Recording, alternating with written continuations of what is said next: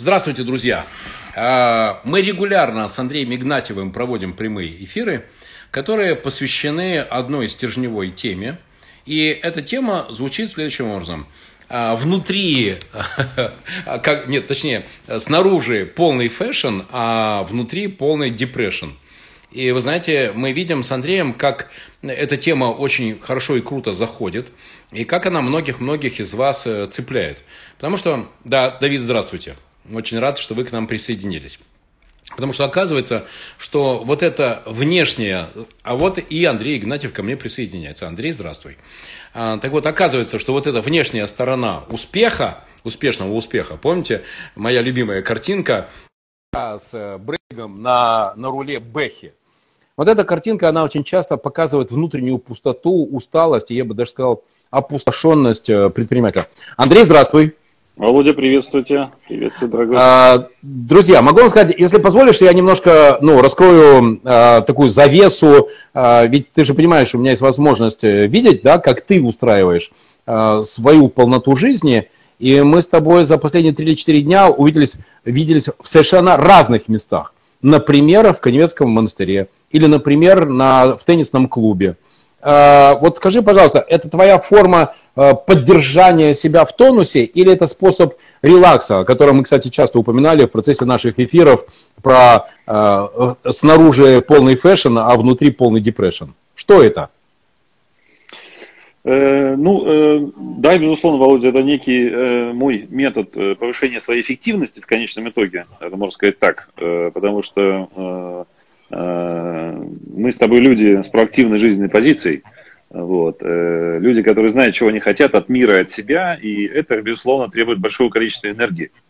И дальше мы, как люди с тобой осознанные, я позволю себе так о нас говорить, мы понимаем, что есть вещи токсичные, да, есть мудаки, есть э, стрессовые факторы, которые у нас отбирают эту энергию, да, то есть э, высасывают силы. А есть э, виды деятельности, занятия, которые нам дают э, эти силы. Поэтому каждый из нас, э, если он осознанно понимает необходимость об этом думать, этим заниматься, формирует определенную палитру своих впечатлений от жизни и выстраивает осознанно свой график жизни таким образом, чтобы создавать коктейль достаточно профицитный. Да, вот есть понятие дефицитный бюджет энергетический, да, есть профицитный. Поэтому мы должны, понимая, осознанно понимая свои расходы энергетические и, э, извините, доходы, э, формировать профицитный бюджет, чтобы у нас еще оставались силы на какие-то э, прорывы. Понимаешь, да? То есть не только, чтобы нам хватало энергии Э, типа я отработал неделю, дальше поехал, там где-то побывал, восстановился. Нет, надо работать еще и таким образом, чтобы формировать осознанно профессиональный бюджет, чтобы еще было желание что-нибудь совершить. Помнишь, как барон Михаузен? А сейчас по расписанию подвиг. Да, объявляю войну Великобритании. Ты знаешь, это, ух ты, это как не в бровь, а прям зрачок. Если бы мы с тобой встретились, например, а, проводили прямой эфир пять лет назад, и ты бы меня спросил, Володя, какое твое сейчас главное слово или главная ценность в жизни? Знаешь, какое это было бы слово? Это слово ценность. Э, прости, ценность, ну, конечно. Цель. Цель. Еще пять лет назад для меня было предельно важно понимать, что и зачем я делаю. Вот, вот прямо сейчас, или в этот день, или в эту неделю, или в этот месяц у меня обязательно должна быть конкретная цель. Цель. Угу. И это, ну, согласись, это очень правильное и крутое слово. Цель. Правда, да? Конечно. Даже есть, есть, даже есть крутая книга, которая так и называется. Цель. Угу. Окей. Дальше. Если бы мы такой прямой эфир проводили, например, два с половиной или три года назад, и ты бы меня спросил, Володя, а какое у тебя сейчас главное слово или главная ценность? А, вот ты, на, на, что есть твой стержень, твой корень? Знаешь, какое это было бы слово? Слово энергия. И, и действительно я тогда очень круто прокачивался и понимал, как я должен сберечь энергию, как я могу э, находить вокруг себя поддержку энергии. Э, по, ты правильно говоришь про не дефицит, а профицит энергии. Угу. Энергия, энергия, очень важно для меня это было. Окей. И знаешь, если бы, э, например, ты меня сегодня спросил, Володя, а сегодня какое для тебя главное слово? Это слово время. Время. Потому что я понимаю, что энергию можно поправить, Цель всегда можно переустановить или для начала сформулировать, а время это то, что не, вос, не возвращается никогда. И есть главная форма энергии для каждого человека. Угу. Вот как ты считаешь, а, вот ценность времени, а, насколько это для тех людей, которые сейчас нас смотрят, насколько это основополагающее? Или, может быть, есть уже что-то более важное, чем время? Для того, чтобы внутри был не depression, а полный satisfaction. Кстати, хорошо сказал.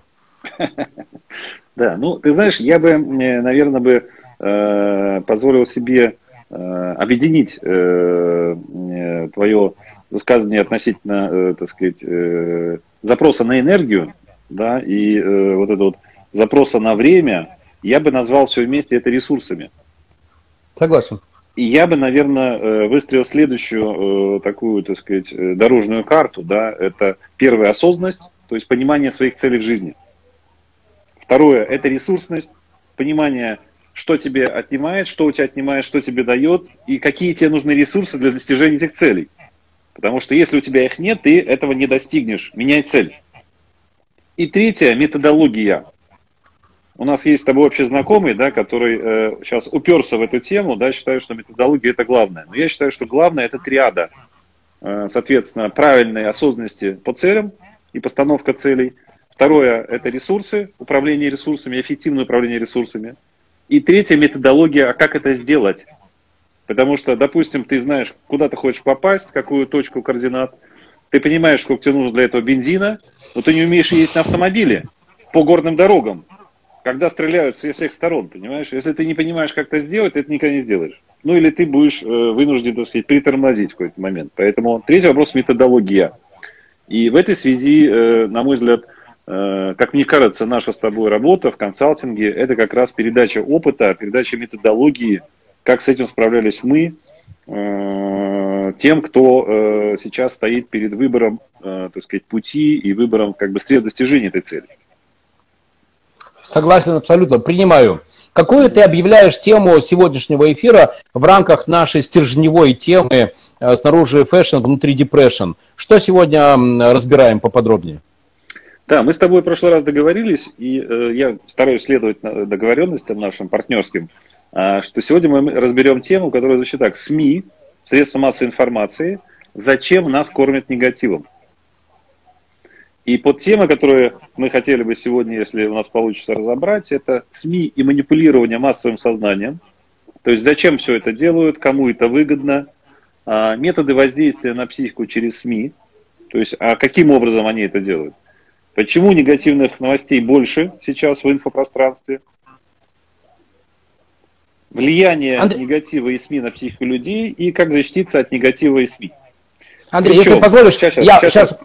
Давай. Да, последний момент. Причем мы, э, на мой взгляд, должны сейчас понимать э, понятие СМИ э, не только в традиционном консервативном представлении, что это там, телевизор, значит, это газеты, которые сейчас никто не читает, это радио в машине. Нет, надо рассматривать СМИ – уже значительно шире, что СМИ это вообще инфопространство, это соцсети, это профессиональные как бы сайты, да, и это информация, которая уже со всех иных источников до нас доносится, э, в том числе, ну, по сарафану, уже посредством ретрансляции и передачи информации.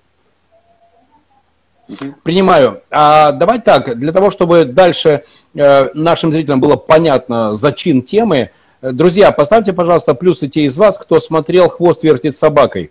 Замечательный фильм 97 -го года, в котором играл Дастин Хоффман, Роберт Де Ниро и другие очень крутые актеры. И, на мой взгляд, это действительно, э, может быть, одно из первых просто попыток разобрать, как нами манипулируют, например, через то, что можно объявить и выиграть виртуальную войну.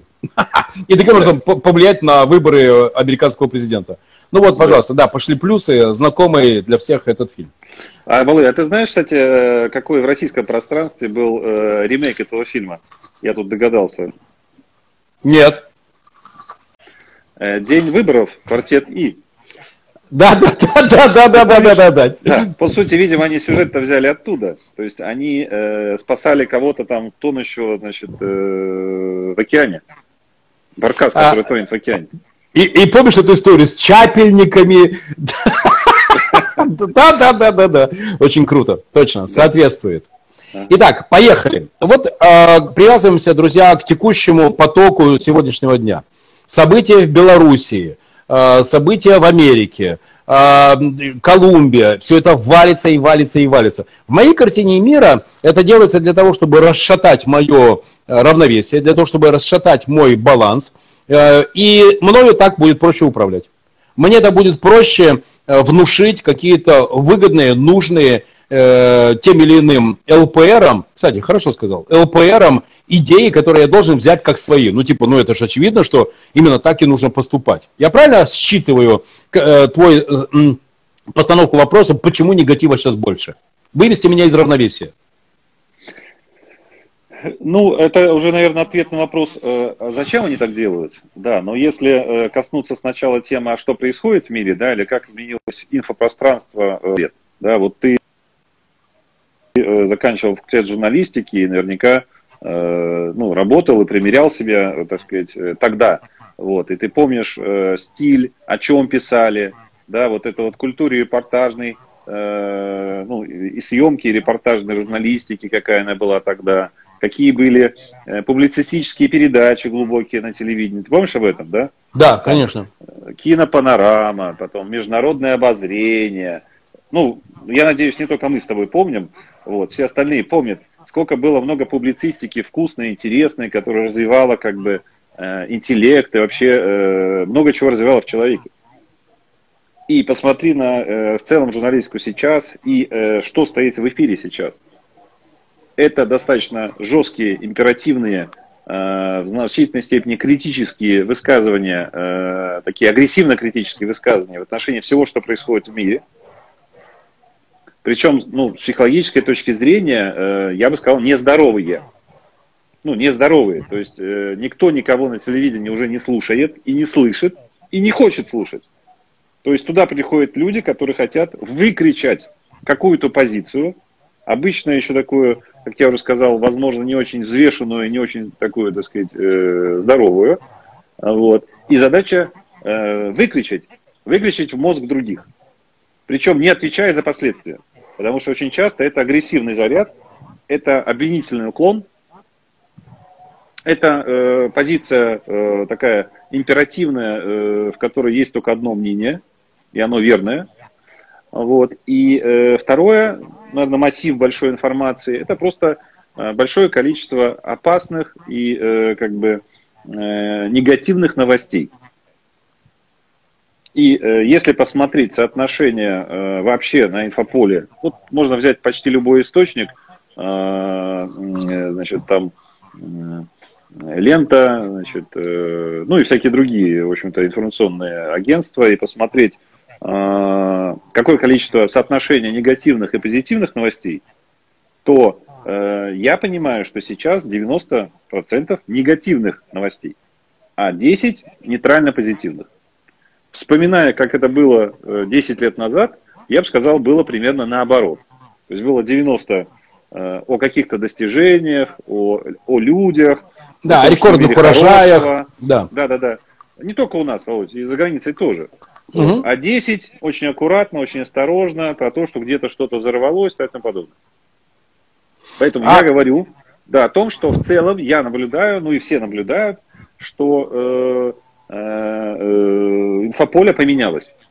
Причем, если взять, допустим, э, жанр там, киноиндустрии, да, ну, мне кажется, такого безумного количества, опять же, значит, фильмов с сюжетами криминальными, опасными, ну, таких, знаешь, это, так сказать, после которых человек, так сказать, находится, ну, минимум возбужденном, а то и в тревожном состоянии, вот, э, если говорить о киноиндустрии, мне кажется, тоже значительно увеличилось. Поэтому я говорю о том, что, с моей точки зрения, э, это э, продукт осознанной политики, который мы, к сожалению, как потребители сейчас видим, да, и большинство, ну, хавает. Два комментария. Mm-hmm. Первый.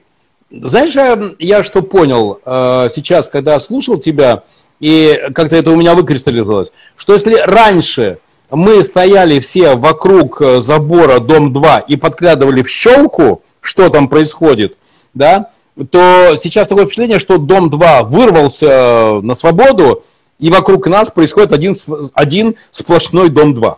Ну, потому что, согла- согласись, я так иногда, знаешь, там, они же до сих пор существуют, я не знаю, ты в курсе или нет. И когда я там э, э, э, смотрю на Discovery, мне очень нравится ком- э, программа «Махинаторы». И у меня там так получилось, что она идет сразу после ТНТ.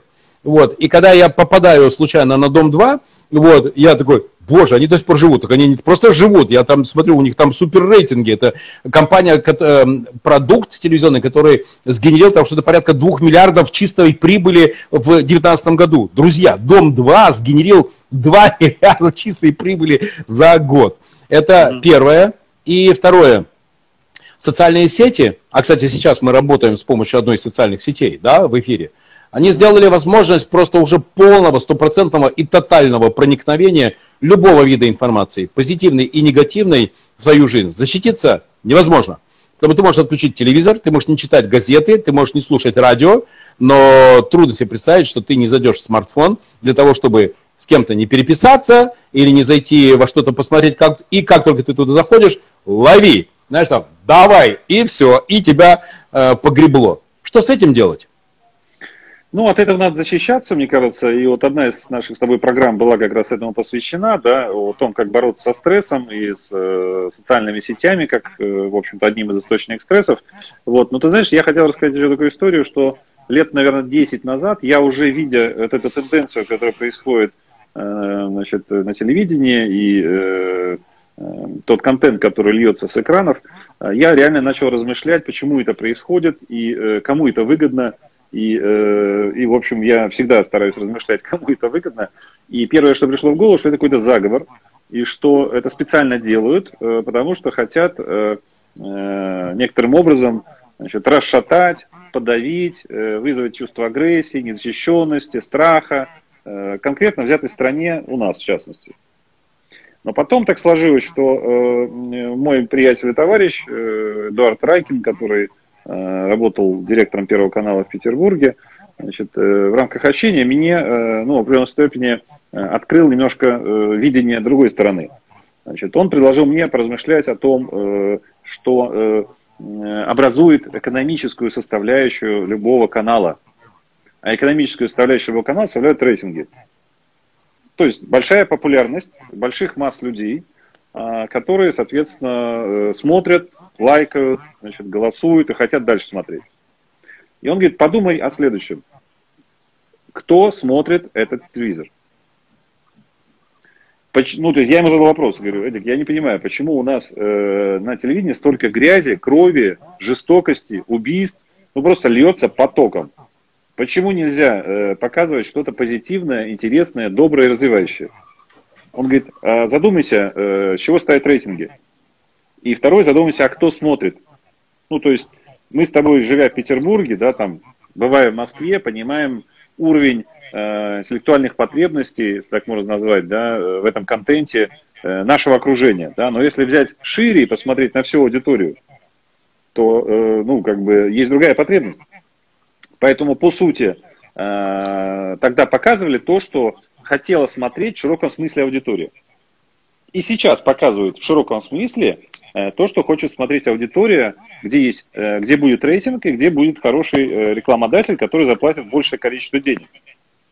То есть я позволю себе продолжить это размышление. То есть если завтра большая часть населения захочет видеть расчлененку в прямом эфире, ну так, гипотетически, они ее получат. Не нарушают, да, если это не нарушает значит, законов, то они ее получат и будут транслировать это по телевизору причем, э, так сказать, насильно, в прайм-тайм.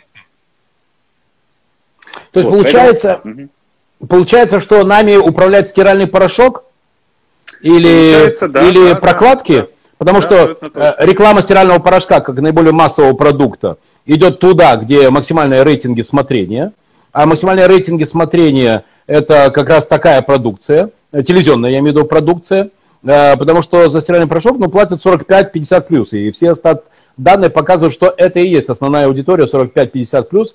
И, кстати, женщины э, потребляют эту, эту продукцию. Вопрос, почему у них такой запрос? Это что, э, это их как-то будоражит, это их шокирует?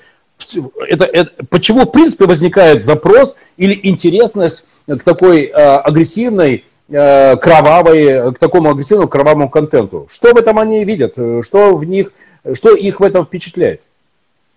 Э, я первое хотел подчеркнуть, что ты, мне кажется, очень точно сформулировал, что нами управляет стиральный порошок, а точнее люди, которые хотят продавать стиральный порошок. Да. Да. И в основе всего стоит э, экономическая выгода, капиталистические э, замашки.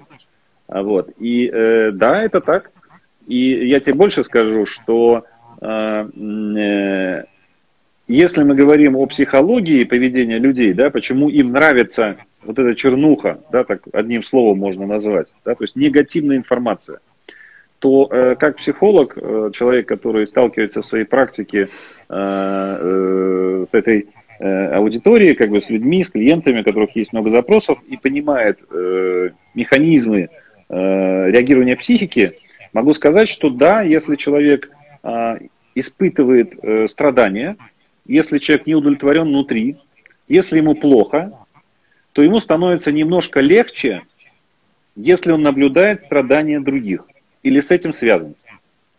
То есть, если э, внутренний мир э, насыщен большим количеством конфликтов и неудовлетворенностью, то, то у тебя возникает запрос на то, чтобы видеть такое же в окружающем тебя мире. Или жестче, или хуже. Или хуже. И видя это, видя, что везде кошмар, ужас, ты смотришь на себя и говоришь, да я неплохо живу, да у меня вообще все в порядке. Получаешь компенсацию. Я прочитал э, где-то месяц назад книгу Конрада Лоренца, которая посвящена как раз природе агрессии. Так вот, mm-hmm. его теория, она состоит в том, что надо просто принять, как это не скорбно, принять, что как раз в основе человеческой цивилизации есть не стремление к благополучию, не стремление к равенству, братству, а есть стремление к подавлению. И как способу достижения доминирования, это как раз проявление этого стремления через агрессию. И он, например, прямо показывает, он даже математические выкладки делает, что э, в стае обезьян при достижении определенного количества а, как это, поголовья или членов этой стаи, они начинают делиться, а перед делением стаи они начинают жестоко друг друга истреблять. Просто вот прям конкретно разрывать на части. И это повторялось и не раз, и не два, и не три. И это биологический закон.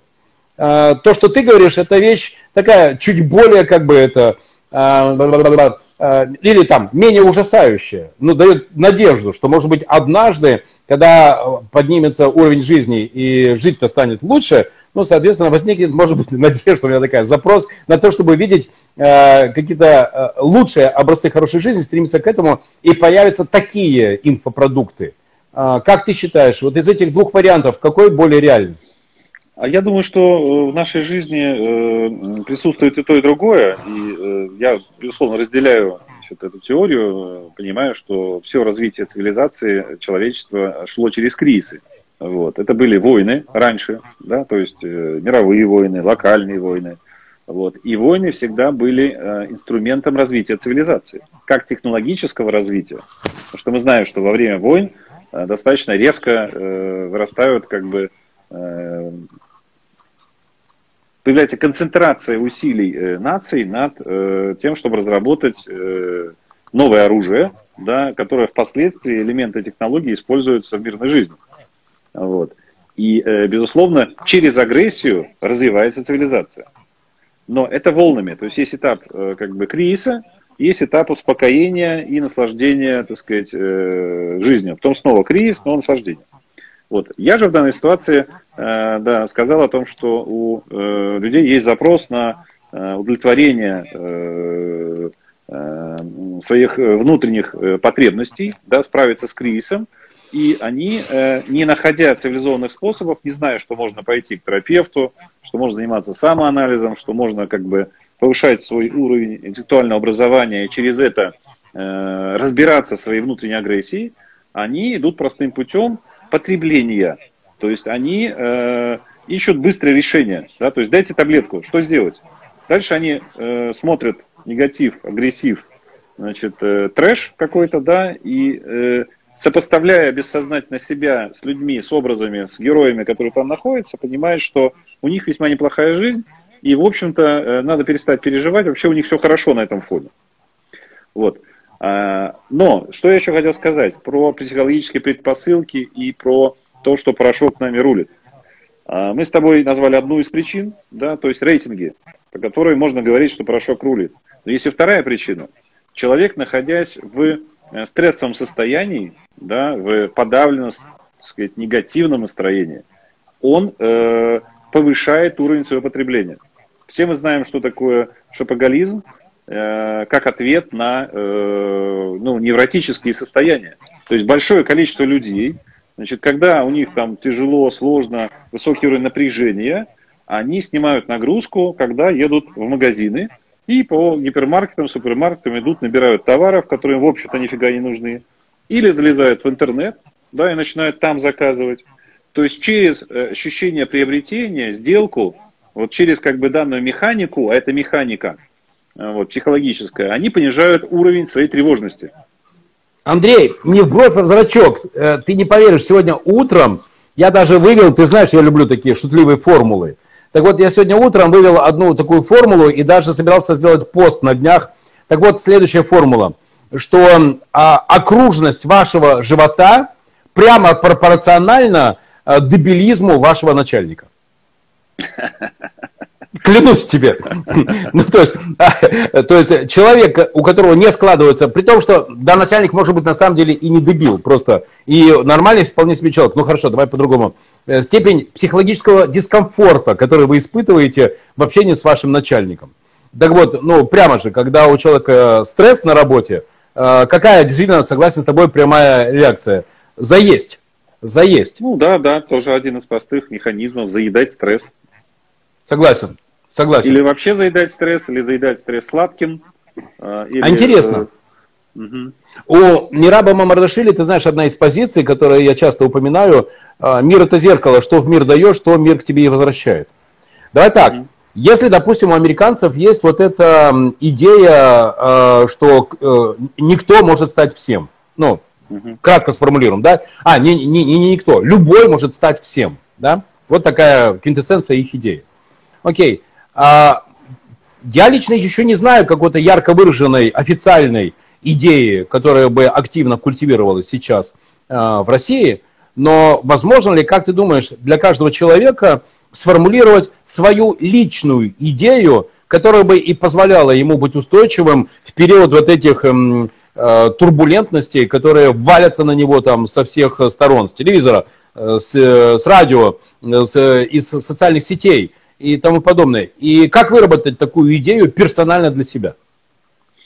Ну, мы с тобой, опять же, в прошлых передачах касались этой темы, да, устойчивости, психологической устойчивости, ресурсности человека а, под э, давлением как бы внешней среды, агрессивных соцсетей или агрессивного, э, так сказать, э, потока информации из СМИ, о чем сегодня говорим. Да, я тогда высказывал мысль и идею о том, что важно заикарить себя на истинных ценностей, важных для себя. А, и стараться э, ну, как бы быть независимым от э, того, что происходит вовне, происходит в мире. Вот. И э, выстраивать свою жизнь таким образом, чтобы культивировать те ценности, да, которые ты разделяешь и которые могут найти отражение в сообществе людей. То есть находить таких людей, объединяться с этими людьми и делать ценностью ваше общение в этом сообществе. То есть, условно говоря, производить, ключевое слово, не потреблять, а производить ценности. Сейчас мир потребления, к сожалению, да, вот совершенной э, последнее время мы, э, особенно благодаря в том числе технологиям, о которых тоже с тобой говорили, э, превратились, по сути, э, в элементы потребления. И вот это достаточно такая ну, жесткая мысль о том, что нами управляет стиральный порошок, который формирует рейтинги на телевидении и поэтому формирует контент и э, он заинтересован э, в массовой дестабилизации э, сознания людей, потому что люди будут больше ходить, э, есть, пить, причем, кстати, вредной пищи. И вот э, я читал как раз э, про то, как развивалась гастрономическая культура э, в тех же Соединенных Штатах, да, и там весьма интересная вещь, что там до 40-х, 50-х годов э, вот этого культа потребления э, фастфудной еды с большим содержанием соли и сахара никогда не было. А, и э, это было определенное решение, э, осознанное, умное, расчетливое решение выпустить на рынок э, известную всем напиток, да, и значит, производить другие товары, которые будут давать очень сильный ответ на запрос потребителя. То есть тебе плохо, выпей, там огромное содержание сахара, не, ну, так сказать, э, мы понимаем его ценность, э, вот, и э, тебе от этого резко становится хорошо, да, у тебя возникает определенная иллюзия, тебя отпускает. Вот. Поэтому я к чему, что с одной стороны есть, безусловно, объективный эволюционный процесс напряжения в обществе, да, потому что нас стало больше в мире, значит, и происходят различные процессы, которых раньше вообще не было, да, то есть повышается уровень информационного давления, благодаря, опять же, современной психологии. То есть человек объективно становится более невротичным. Да, потому что раньше э, все жили в уединенных местах, значит, чтобы попасть в какой-то мегаполис, нужно было ехать там, не знаю, неделю, месяц. Это все растягивалось во времени, достаточно мягко ложилось э, значит, на психику человека, и человек в этом балансе, э, в общем-то, находился достаточно Да, вполне себе, да, нормально жил, да. Да, сейчас можно за сутки перелететь в несколько государств, да, ответить на тысячу сообщений в телефоне, просмотреть огромное количество контента тревожного. И, извините меня, конечно же, человек э, после этого становится, ну, с, э, так сказать, расшатанной тревожной психикой. И чтобы ему компенсировать, он должен как-то делать ответ на это. И он начинает потреблять э, товары, потреблять не очень полезные товары, где большое содержание, э, так сказать, ну, сахара в том числе, как некая форма ответа. Вот, поэтому я к чему? Что с одной стороны есть и объективные предпосылки, да, что современный мир э, повышает тревожность.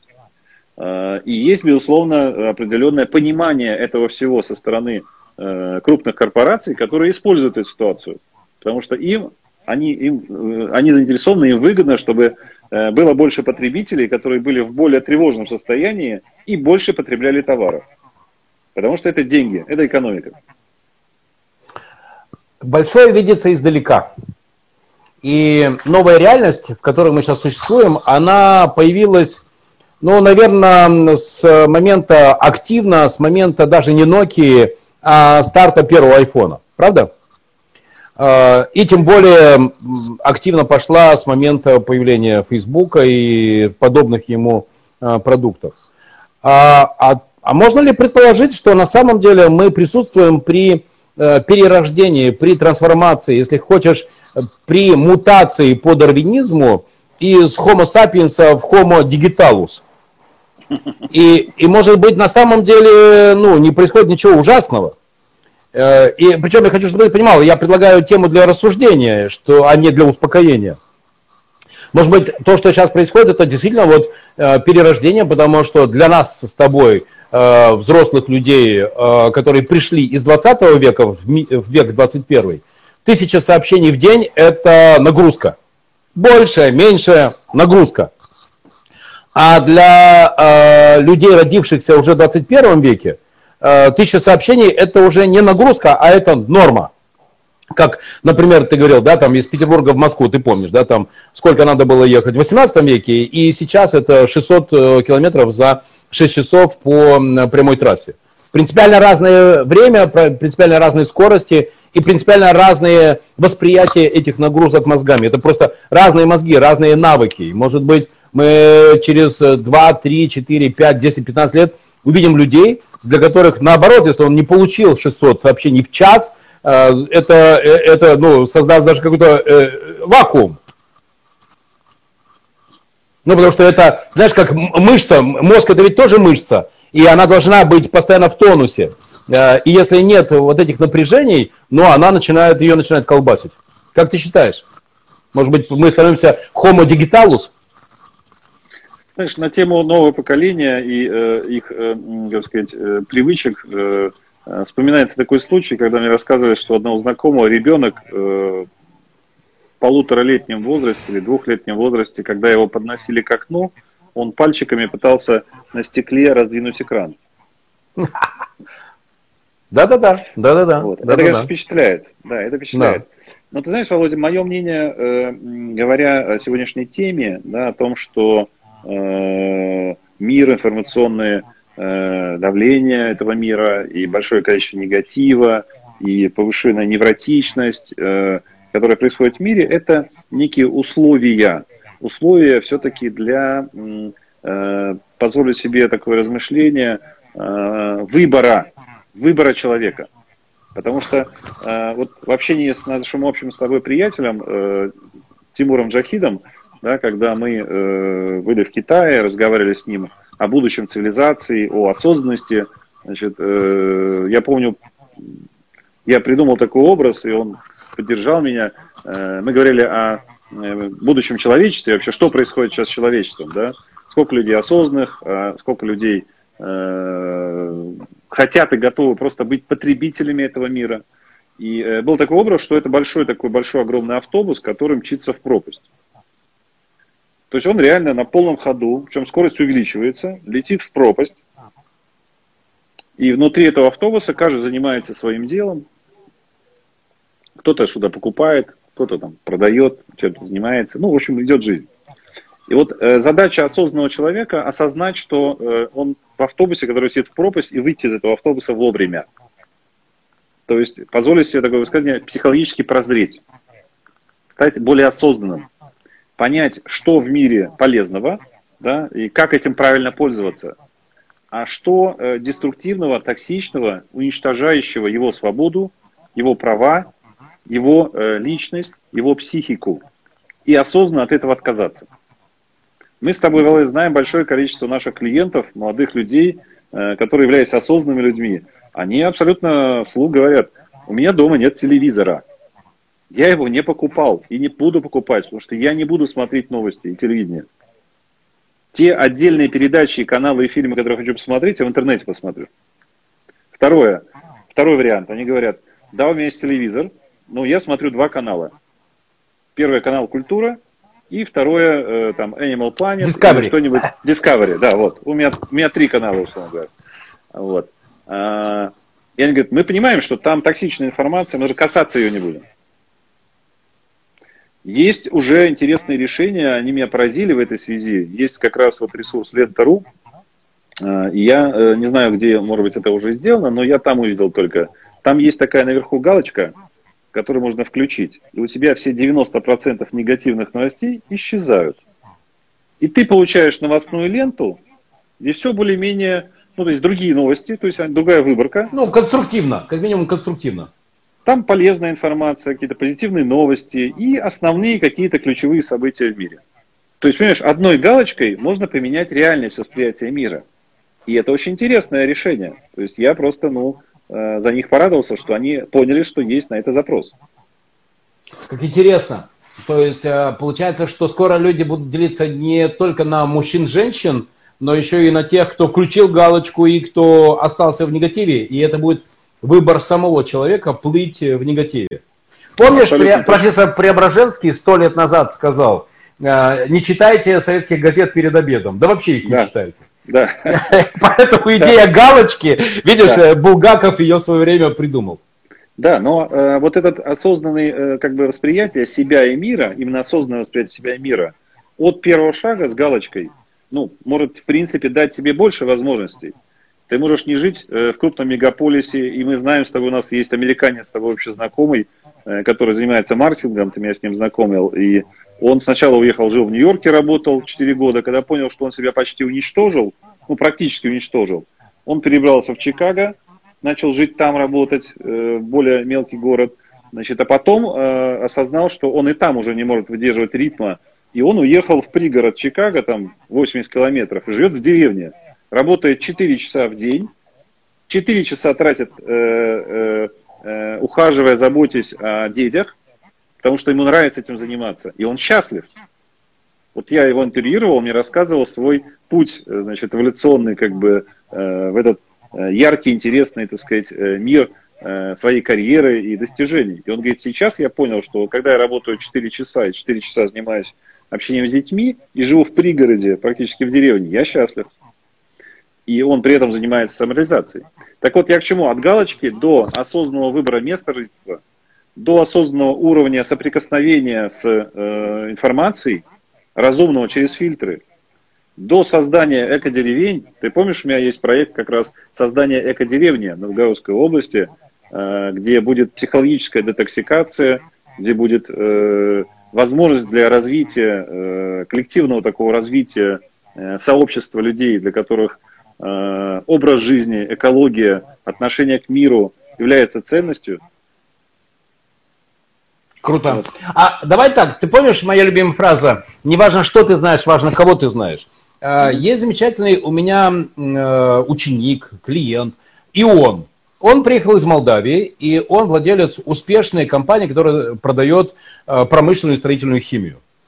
И представь себе, видимо, для того, чтобы что-то в себе сбалансировать, три года назад он выкупил, по-моему, километрах 80 от Петербурга забытую, заброшенную деревню, и он в этой деревне сделал такую эко-деревню, Э, представь себе, он из Молдавии привозит э, виноград, и, например, он там делает виноград. То есть он не вино из, из Молдавии привозит, он привозит настоящий молдавский, там правильный для вина э, виноград, и там делает, соответственно, вот свой, свое вино.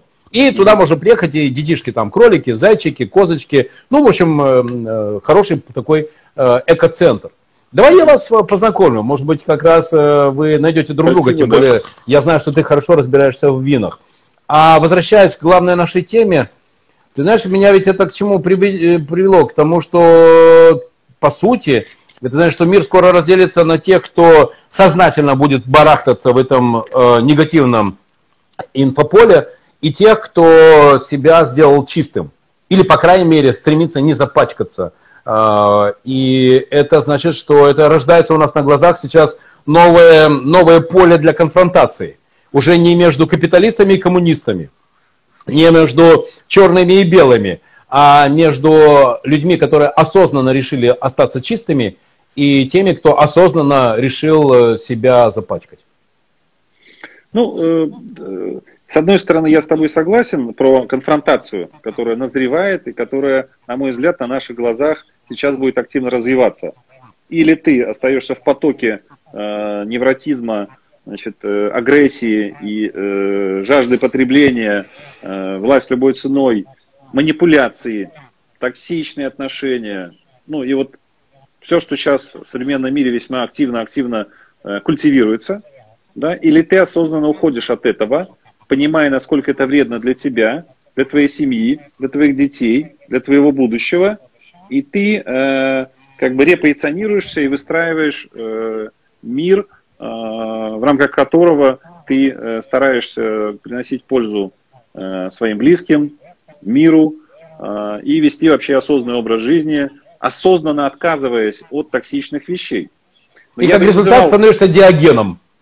Ну, может быть и так, может быть и так. Кому-то такая форма будет тоже комфортна, почему бы и нет. Вот. Я бы, может быть, Володя, единственное, с чем я согласился, я бы не называл бы одних чистыми, других нечистыми людьми, Э, может быть, здесь какая-то нужна другая формировка. Чистыми от информационной грязи, от, угу. от именно да. от вот этой шелухи. Угу. Да, ну вот пока крутится в голове э, слово осознанность, ну или осознанные люди. Да?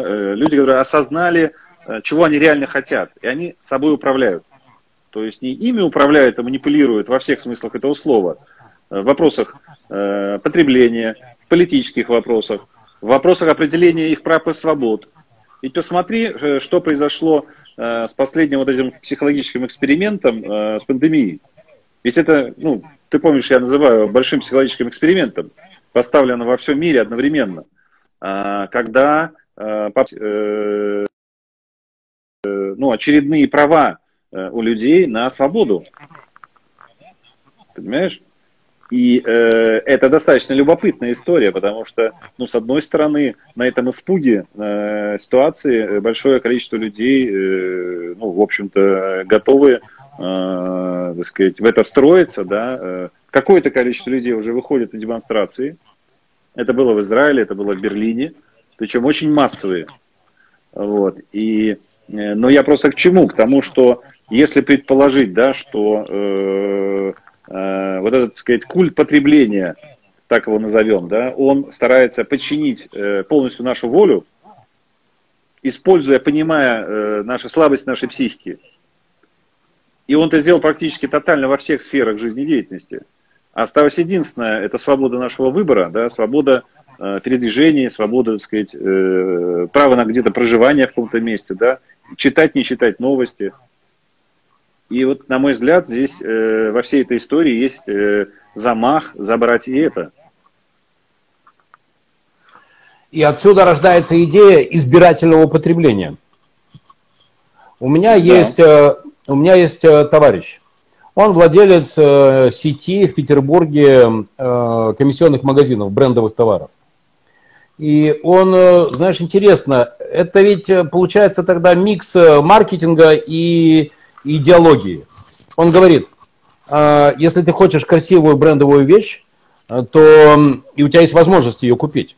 При том, что ты можешь эту футболку купить не за 19 тысяч рублей от Дольче и Габбана, а, например, там за две с половиной. Но смысл даже не в том, он говорит, что ты сэкономишь в шесть раз и заплатишь меньше за очень качественную вещь. Потому что там действительно очень часто встречаются либо мало ношенные, либо просто новые вещи. К сожалению, у каждого из нас есть вещи, которые мы купили, не носили, и через три года мы обнаружили, что уже, в общем, не очень нравится, и, и все, я отдаю. Вот. Так вот, он говорит, а знаешь, как он зашел? А ты знаешь, что для того, чтобы произвести одну футболку, нужно испортить 600 литров воды. Чтобы, чтобы создать одну футболку, нужно испортить, в буквальном смысле испортить, через химию, через э, производственный процесс 600 литров воды. Не, не 6, не 16, 600. И знаешь, на меня это очень сильно произвело впечатление. И я теперь захаживаю к нему, и когда у меня есть потребность какой-то вещи, я сначала иду к нему и смотрю, может быть, я у него там что-то могу найти. Потому что вот эта идея избирательного потребления – Смотри, как мы вырулили сегодня. А, она в меня зашла. И еще пример, как это работает. Помнишь, э, не помню, Ленин у кого-то взял или он сказал, мысль, которая овладевает массами, становится материальной силой. А, и вот еще пример. Я уже с октября прошлого года, Андрей, стараюсь не покупать в магазинах пакеты, и у меня в машине есть постоянная сумочка, э, сделанная из, там, хол, хол, из ну, холщовая сумка, Э, и я с ней хожу в магазин. Мало того, если я ее забыл в машине, то я покупаю, раскладываю все по карманам, но принципиально не покупаю пластиковые пакеты.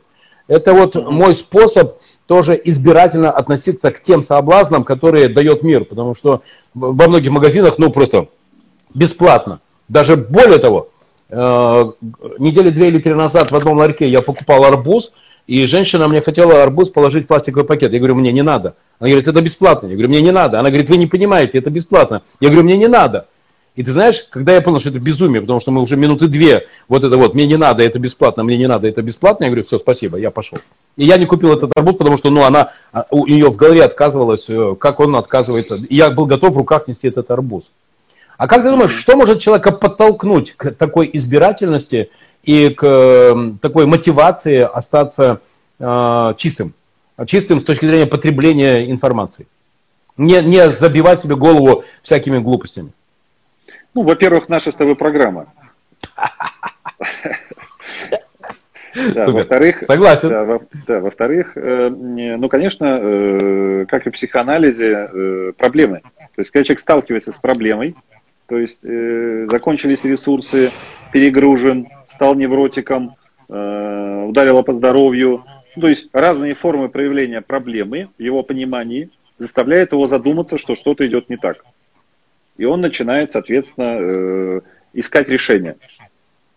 Ну, есть, наверное, какой-то процент э, людей, которые, не дожидаясь граблей и проблем, они осознают, что что-то идет уже не так, и э, смотрят на товарищей. Почему я говорю, здесь важно и нужно комьюнити. Мне кажется, это очень важная история, что вот эти люди должны объединяться да, в какое-то сообщество, да, и обмениваться информацией, опытом, рассказывать друг другу, как можно жить, где можно жить, как можно быть более счастливым, тратя на это меньшее количество денег, времени и ресурсов планеты. Вот я, честно тебе скажу, я вижу определенную такую внутреннюю задачу и цель, и э, готов ее обсуждать, э, связанную с созданием такого комьюнити и созданием сообщества, которое могло бы, поддерживая друг другу, друг друга, соответственно, создавать условия Э, массового развития этого направления. Э, почему это важно и нужно? Да? Вот немножко возвращаясь к предмету нашего разговора, потому что время у нас осталось немного, э, мы понимаем и видим, что современные информационный мир, да, то есть СМИ, как некий часть этого мира, социальные сети, да и, в общем-то, даже такая человеческая личная позиция да, невротизирует мир и делает его более агрессивным. И мы с тобой с этого начали разговор, да, что Э, ну, любой здоровый человек должен осознать свою цель, осознать себя, осознать свою цель, дальше понять, э, как ему управлять ресурсами и, э, осознав методологию, идти туда и этого добиться. Так вот, это про ресурсы. Если ты понимаешь, что э, негативная информация в СМИ и в социальных сетях, она отнимает ресурсы, ну, соответственно, сделай выводы, перестань соприкасаться с этим. Если ты понимаешь, что общение с токсичными, агрессивными людьми, манипуляторами э, тебе ничего не дает, а только отнимает, перестань с ними общаться. Если ты понимаешь, что жизнь э, в центре города, э, в агрессивном мегаполисе тебя не вдохновляет, не заряжает, не дает тебе возможности иметь профицит информации, да, но вот в бытовом смысле мы все знаем и друг другу рассказываем, да, что там ночевал за городом, прекрасно выспался, чувствую себя хорошо да, в отличие от э, приехал домой, поспал, э, проснулся тяжелый, пошел на работу. То есть мы же можем на микроуровне делать выводы, да, и собирать по крупинкам э, свой рецепт э, осознанности и э, экологичности. Вот, может быть, такой термин есть смысл вести. Надо быть более экологичным во всем. И в общении с информацией, и в общении с потреблением, и в общении с людьми. Экологичность-осознанность. Вот что нас спасет. Я согласен с тобой. И более того, во мне это откликается, потому что уже давно моя осознанная позиция состоит в том, что я хочу навести э, порядок в радиусе двух квадратных метров вокруг себя. А, это уже давно моя позиция. Например, друзья, могу вам сказать, я уже лет 15 не выбрасываю в окно автомобиля бумажки, жвачки, а, и вот, вот просто, это просто для меня принципиальная позиция. И какое-то имеет отношение к нашей сегодняшней теме? Да, очень простое. Друзья, давайте не будем морочить себе голову э, сокращением лесов в Амазонке.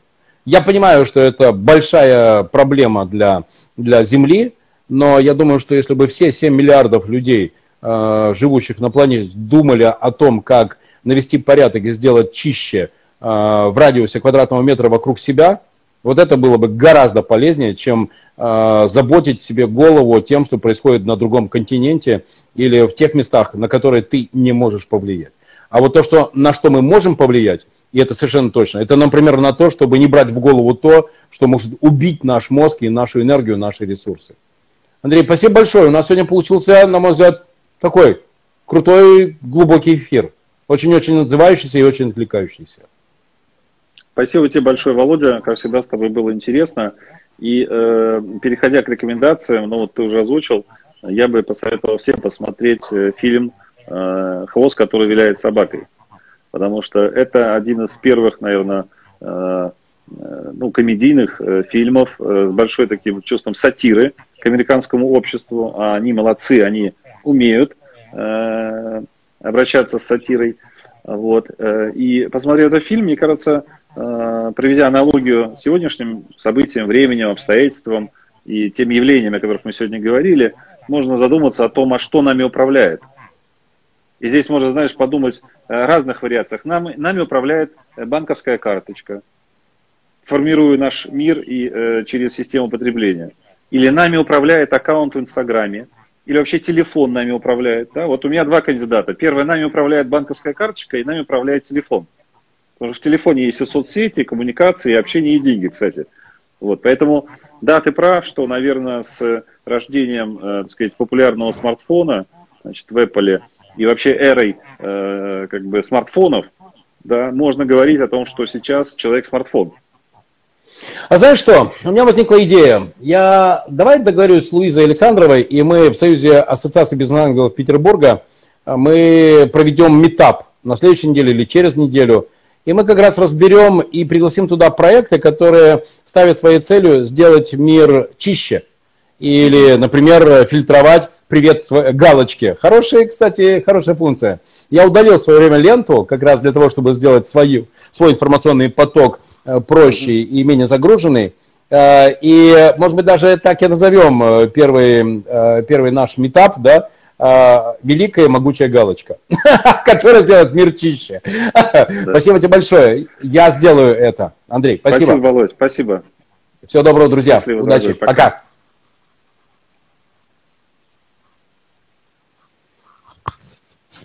15 сентября 2020 года исполнится 90 лет со дня рождения Мираба Мамардашвили. И я уже связался с Аленой Мамардашвили, с дочерью великого философа. И те, те события, которые будут в сентябре проходить, посвященные его э, юбилею, я буду об этом писать. И я очень благодарен его работам, потому что благодаря ему я и погрузился в такие вечные для меня нужные вопросы. И, кстати, вот эта, эта тема, которую мы сегодня затронули, мир как зеркало, что в мир даешь, что он тебе и возвращает. Например, тот запрос, который ты отдаешь в мир, он тебе и возвращает в виде того негатива э, из социальных сетей, если ты этого ждешь, ты этого просишь, что ты это и получаешь. Я очень благодарен Андрею, друзья, и с Андреем Игнатьевым каждый э, вторник, каждую среду, в, э, вот уже второй месяц мы проводим прямые эфиры. Напоминаю, общая тема внутри э, внешний fashion, внутри depression. Вот мы это и разбираем по кусочку по кусочку. Если вам интересно, то, пожалуйста, рекомендуйте наши эфиры, ставьте лайки, и будет вам непоправимая польза. Пока! Здравствуйте, друзья! А, мы регулярно с Андреем Игнатьевым проводим прямые эфиры, которые посвящены одной стержневой теме. И эта тема звучит следующим образом. А, внутри, как, нет, точнее, снаружи полный fashion, а внутри полный depression. И вы знаете, мы видим с Андреем, как эта тема очень хорошо и круто заходит, и как она многих-многих из вас э, цепляет. Потому что, да, Давид, здравствуйте. Очень рад, что вы к нам присоединились. Потому что оказывается, что вот это внешнее, а вот и Андрей Игнатьев ко мне присоединяется. Андрей, здравствуй. А, так вот, оказывается, что вот эта внешняя сторона успеха, успешного успеха, помните, моя любимая картинка с э, Брейгом на, на руле Бэхи. Вот эта картинка, она очень часто показывает внутреннюю пустоту, усталость, и я бы даже сказал, опустошение